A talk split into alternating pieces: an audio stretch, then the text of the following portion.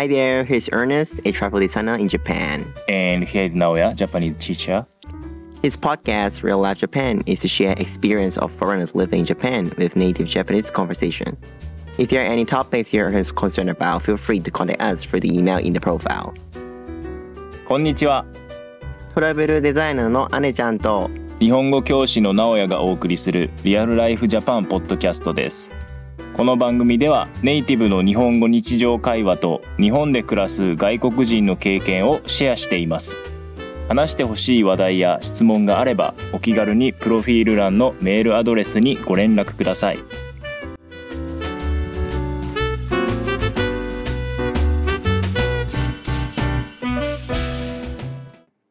はい。今日も始まりました。あリアルライフジャパンポッドキャストです。はい。えー今までちょっといろいろなエピソードを話してきました。で、いろんなエピソード話してきたんですけど、まだ、えー、姉ちゃんと、まあ、あ初めて会ってからね、そんなに経ってないし、うんうんまだそんなに詳しくないし、もう聞きたいとことももう山ほどあるので、うんえー今日は姉ちゃんについて、えー姉ちゃんがまあどうして日本に来て、で、そこから、まあ、どういう、う道のり、どういう過程を辿ってきたのかを、まあ、全部じゃない、すべてじゃないですけど、えーちょっと今日聞きたいと思いますが、あー姉ちゃん大丈夫ですか？大丈夫ですよ。はい。一応確認。うん、はいなんかすごい、なんか、まあ、プライバシーなことだったら、あれ、全然大丈夫だと思う。あーよかったです、うんうんよかったです。いや、別にそんな硬い感じじゃないんで、もう全然もう歩くフリー素材みたいな。あーありがとうございますはい。ありがとうございます。はい。そうです。えー、じゃあ今日はね、姉ちゃんにちょっとね、聞いていきたいんですけど、じゃあ、まあ今日本に、えー、姉ちゃん住んでます。住んでいます。北海道に住んでいるんですけど、うーんと、日本に来るまでですね、えー、どういうことをしていたのか、まあちょっとだけね、うん軽くと、で、そのああとね、どうやって、どうして日本に、えーうん来たのかうんっていうのを簡単に教えてもらってもいいですか？うん。日本に来る前には、アメリカに住んでたよね。うん。そう、アメリカで、あの、まあ、カリフォルニアに来たけど、で、まあ、いろいろ事情があって、まあ、あの、アメリカじゃなくて、まあ、あの、まあ、他の国でうん。進学したいなと思っていて、うん。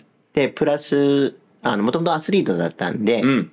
あの、スポーツ系の勉強とか、あとスポーツイベントうんをやりたいっていうことで、うんで、そこを2020の東京オリンピックはい。があって、はい。それを、まあ、現地のボランティアというか、うん。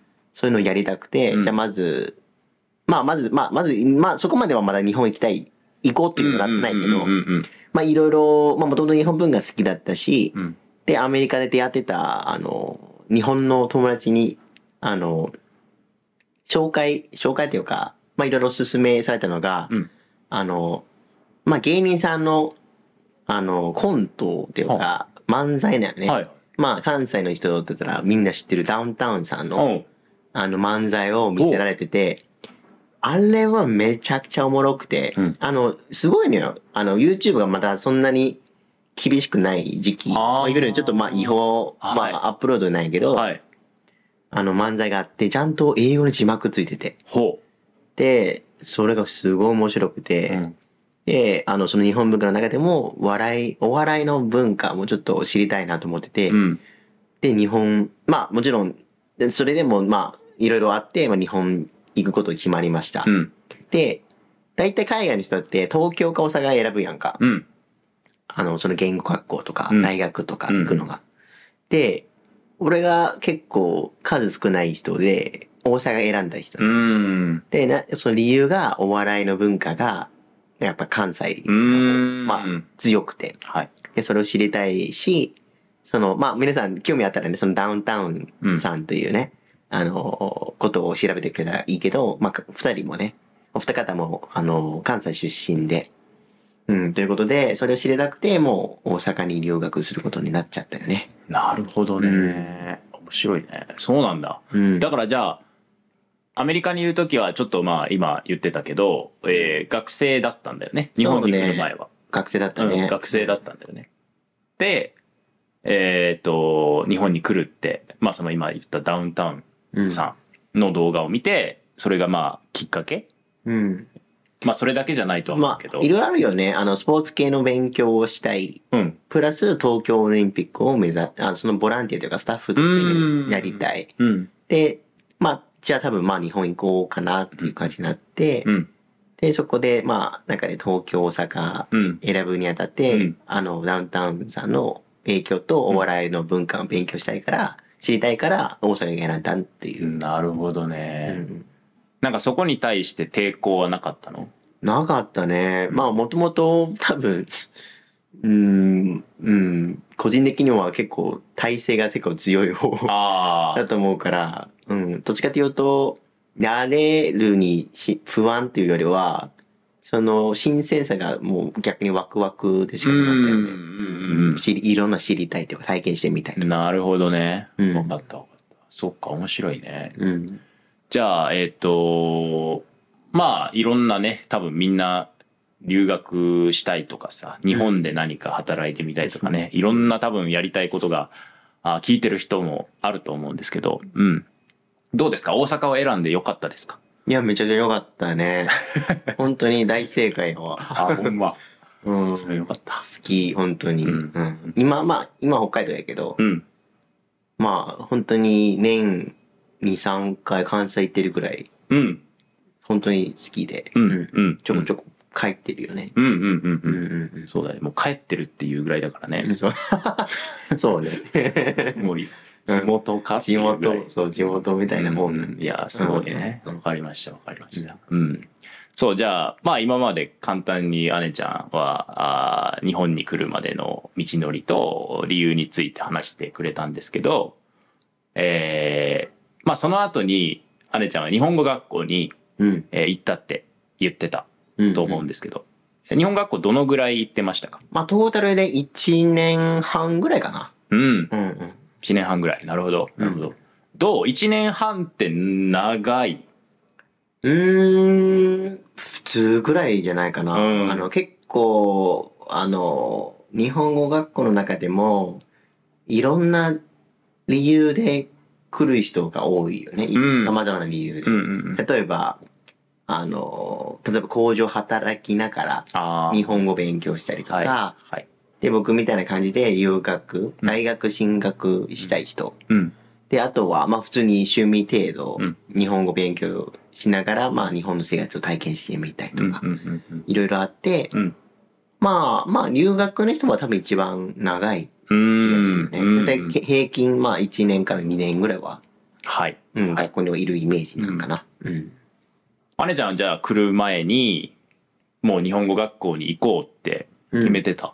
決めてたというか、もともと日本語できなかったからね。ああ、そうだうん、ね。何もわからんかった、うんわからんかったから、うん本当に日本来る前には、その、あいうえよとか、そ、それぐらいしか覚えてなくて、あの、うん、まあ、ほぼほぼ何もわかんない状態で行ってたから、もう行くしかなかったよね。そうだね。うんうんなるほど。日本語学校は多分いろいろ、まあ、まず大阪って決めて、うん。じゃあ多分大阪にいっぱいね、日本語学校があると思うんだけど、うん。なんだろう、結構ちゃんと決めたいろいろな考えて決めたか、それともああ、学校の選び学校選び。あ、ちゃんとは選んでたね。うんまあ、僕の場合はちゃんと進学したいので、うんその学校が、その、いわゆる大学受験のコースを持ってたよね。はい。あの、海外の人が、あの、日本の大学に入りたい場合って、あの、外国語、あ、外国、外国人の、あの、留学生テストがある。はい、はい、はい。あの、そこで、あの、日本語だけじゃなくて、うんあの、文系か理系っていう、うん。あの、科目があって、はい。で、そこを勉強して、ちゃんと点数、まあ、ある程度、ある程度の点数をね、取らないと、まあ、なかなか、まあ、ちょっと入るのが難しいと思う。うん、うん、うん。で、その、まあ、例えば、その日本語学校が進学コースがあって、うん日本語だけじゃなくて、ちゃんと文系と理系のテストに向けて、そういう授業もやってるから、うん。あの、それも、まあ、受けた方が、まあ、ちょっと入りやすくはなるかなと気がするんよね。ああ。なので、一応選ぶときにはそういうふうには、まあ、注意はしてたよね。うーん。なるほどね。わかりました。うんそうか、そうか。じゃあまあ、えっ、と、その、それを基準に姉ちゃんは、まあ、学校を決めて、で、1年半ぐらい。行ってたんだよね。うん。うんうんうん。その間は、どうだろう、こう、まあ、成長、自分のその日本語の成長とははい。成長を感じれましたか？いや、めちゃくちゃ感じるよ。うん。あのーまあ、ちょっと他の学校はちょっとわかんないけど、うんあのー僕が通ってた学校が、ちゃんとクラス分けしてるんで、はい。例えば A、B、C というグレードがあって、うん。で、C が一番、まあ、いわゆる初心者レベルみたいな。うん。うん。で、A が、まあ、結構上級者で、はい。で、しかも、その、A、B、C の中でも、数字の順番があって、うん。1から15とか。まであるんよね。はい。で、まあ、1がもちろん一番上手な人で、で、まあ、下が、まあ、まあ、まあまあまあまあ、まあまあまあって感じレベル。で、最初入ったのが多分、なんか B、B の中間ぐらいのクラスに入ってて、はい。で、なんか三え、半年ぐらいでもうなんか AA に行おって、はいで、もう最、最後の半年もずっと A1 とかに出たから、まあ、まあ、うん、まあ点数高いだけかもしれんけど、うん。まあでも、なんて言うやろう。周りの日本人の友達もいろいろ教えてもらったから、会話も徐々にできるようになったし、うん。それこそね、お笑いの文化のはい。大阪の特有のね、うんうんうんあの、ボケツッコミ文化もね、うん。徐々に、あの、まあ追いついてるというか、うんもうも、もはやの仲間のうん。一員みたいな感じで、一緒にボケたりとか一緒にね。突っ込んだりとかもしてるし、まあ結構体感はできるよね。うん。日本語学校に行ってて、こう、1年半って結構長いと思うんだけど、うん。友達とかは結構たくさんできましたか？うん、割と、まあ、もちろん人の性格にもよるけど、うん周りは僕は結構割といたね。うん。あとは、まあ、個人的に意見なんやけど、あの、日本語を本当に本気で上達になりたいんだったら、もうちょっとね、あの、現地の友達と作っ作った方がいい。ああ、はい。うん。それこそ、まあ、ここのポッドキャストみたいな感じで、うんなかなかネイティブの会話だったりとか、うんあの、教科書ではね、うん。なかなか乗らないからね。うん。うん。あの、実際に現地の友達一緒に遊びに行ったりとか、あと、テレビ番組とかも実はすごく勉強になる素材で、あの、ぼ僕も、あの、一応進学コースに入っているとはいえ、うん。あの、実はその文系と理系の授業一回も受けたことない。ほうん。で、あの、勉強はほとんど僕はテレビでやってたんよう。ね。はあ。あの、なぜか日本はね、クイズ番組がすごい多くてうー。ん。まあ、これが、まあ僕結構好きで、はい。そっから結構勉強になったよね。うんうんうんうん。まあ結構面白うくん。してるから、その番組的には。うん。まあ、割とスイスイ頭に入るし、うん、まあ結構、まあにもちろん日本語のね、うん。勉強になるし、うん。まあそういう、まあいろんな知識そうだね。にも取り入れれるから、うんうん結構おすすめだよね。なるほどね。確かに、クイズ番組だったら日本語も聞けるし、うん。まあ日本のクイズもあるだろうから、うんうんうん。日本について、あの、逆のパターンもあるよね、実は。あ、逆？あの、逆っていうと、あの、あの、日本のクイズ番組で英語の出題、あ時にあうちらにとっては、めちゃくちゃ簡単やっていうのを、うんなんか難問ですみたいな。はい、はい、はい。それがまあ面白かったりとか、確かに。そういうまあ、まあ、なんていうエンターテインメント性もああるのが、うんまあ結構好きだったなっていうのはあるね。なるほどねう。んわかった。うん。ちなみに今も、その、そこでできた友達とうん。連絡取ったりしますか？うん、全然撮ってる。ううんん、結構ね、大阪に行くときに、まあ飲もうよとかね、うん。あるしね。うん。うん、仲良くさせてもらってるね。うーん。うん、もう、あの、最初に、最初にっていうか、まあ友達とかわからんけど、うんあの、住んでたアパートの大家さんが一番最初に仲良くなった人で、あの、あんま喋れんかったやん。うん。で、それでもやっぱ、ある程度ジェスチャーとかで、うん。ボディラングエージとかで通じて、で、すごい、あの、可愛がっていただいて、うん。そういろいろ世話になってくれて、うん。なんか、そうね。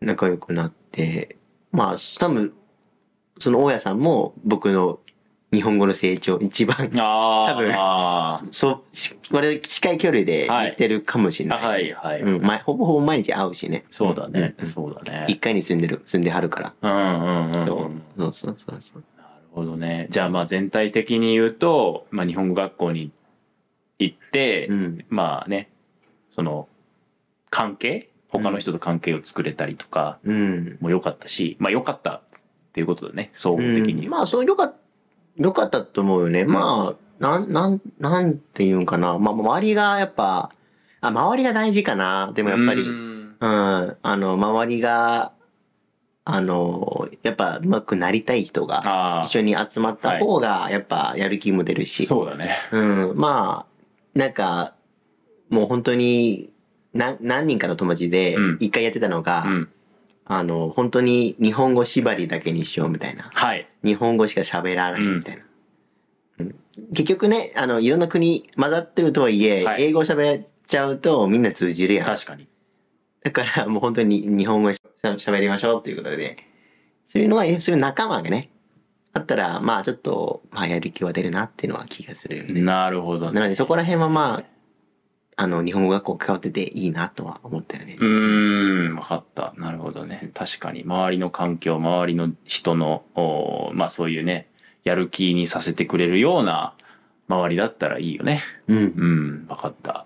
なるほど。まあ今回、えー、姉ちゃんに日本語学校、まあその日本に来るまでの、おー道のりと、で、日本語学校について、まあ簡単に聞きましたね。えーもし、まあこれからまた機会があれば、えーもっと深く聞いていきたいと思うんですけど、まあ今日は、姉ちゃんありがとうね。いえいえいえいえ、はいまあ、まだまだね、皆さんが興味があったら、いつでもうん、うんうん僕の経験でよければね、うん。うん。うん、いつでもシェアしたいなと思ってます。はい、はい。じゃあ、今回はここまで。えー、じゃあ今からは、えーっと、日本語、なんだっけ、ごめんなさい。日本人が使う、あ、日本人が使う日常表現のコーナーです。そうです。はい、じゃあ行きましょう。はーい。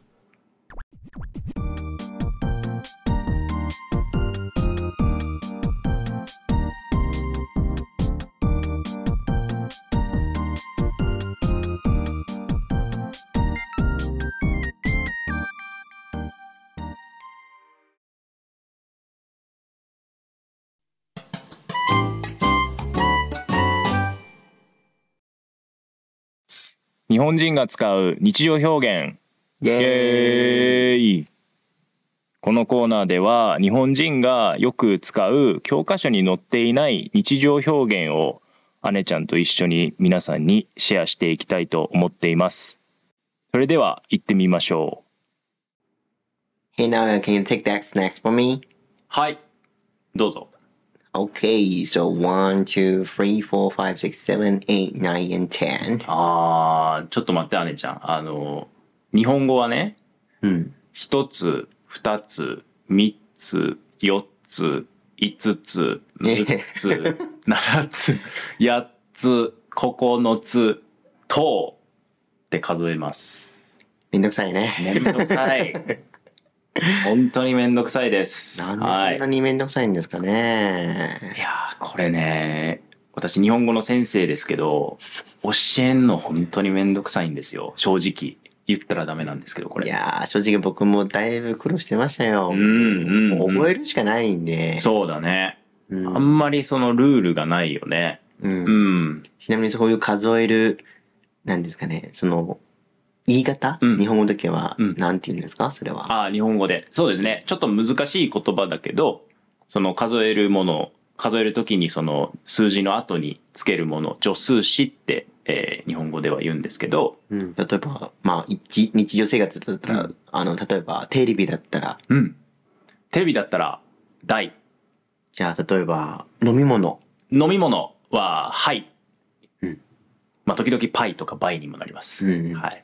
で、こういう、あの、例えば、あの、ボトルものはい。は、あ、そうだね。えーボトルもの。はい。ペットボトルのものは、本とか、うんうんうんボンとか、ほポンとかね、使います。うんはい。あとは、まあ今、今実は部屋でね、あの、収録してるけど、はい。あの、なんかね、指さして、うん って感じなんで、これ、あの、椅子とかは？椅子。椅子は、えー、脚を使います。あの、難しいね、これも。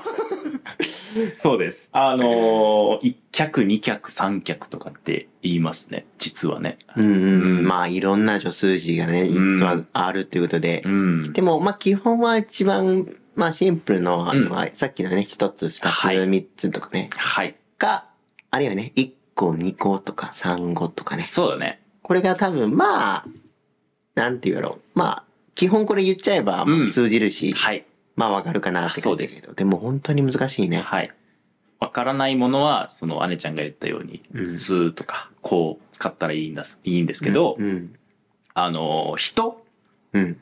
な、ちょっと失礼になっちゃうから、うん。例えば姉ちゃん一つって言っちゃうと、なんかちょっとね、変な感じになっちゃうので、一人、ものかみたいな。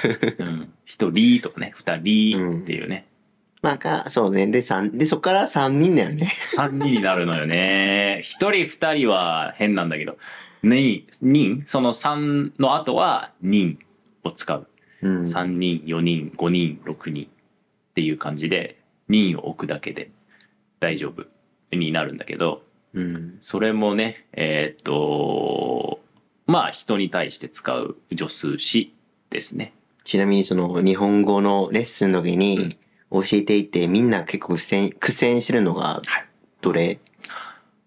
ああ、もち、まあそうですね。つは苦戦してるよね。うんや。っぱり全部違うからね。全部違うから。そいやー、そうねう。。うん。うん。それもそうだね。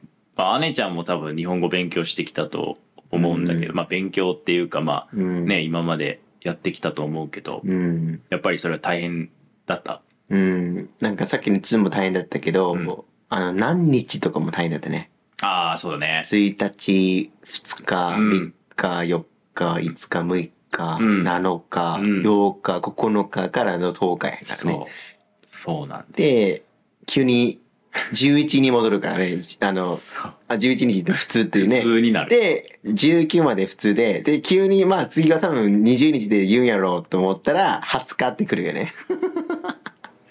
本当にそれがきついですから。そうはいね。まあでも、まあそう言われてみれば、こういうパターンうん。的には、まあ確かに数字はあんまないかもしれないね。そうだね。んんそうだね。でも本当に日本語みたいな感じで、数字プラス助数詞ってはいこんなに変わるのがあんまりないない、と思うわ。ない、ない。うん。うん。だからまあ、皆さん、頑張って覚えてくださいはいって言うしかない。はい。なんか日本語みんな頑張ってるのにこんなにうん。ね、日本語の愚痴言って申し訳ないんですけど、あのー皆さんちょっと頑張って覚えてほしいと思います。そう、逆になんか日本の子供たちとか結構苦しいなのかな、こういうの。ああ、確かにね。うん。だってまあ言ったらベースは一緒。うん一緒やからね。うん。私、子供の時を思い出そうとしてるんだけど、うん。まあ、勉強したけど、うん。ああ、でもす、とそうだね。多分大変だったかもしれない。僕が子供の時に、その、日にちとか、ものを数える時は、子供たちも結構苦戦してたから、同じだと思う。日本語学習者と。うん。うんまあでも慣れですよね。慣れです。うん。本当に皆さんがその勉強するっていう、まあ形はいろいろあると思うんだけど、日常生活で自分でね、はい。話してみて、はい例えばカレンダー見てね、はい今日は何日ですとか自分で話してみてもいいかもしれないね。そうそう。です。うんそうです本当に最初、まず覚えて、あとは、それを生活で、えー入れる、生活に入れるっていうことが大事かなと思いますね。はい。はい皆さん頑張ってください。はい。じゃあ、そろそろ終わりの時間になりました。あー皆さん楽しんでいただけましたでしょうか？ポッドキャストの感想や今後話してほしい話題があったら、お気軽にメールを送ってください。えーそれではまた次回お会いしましょう。またね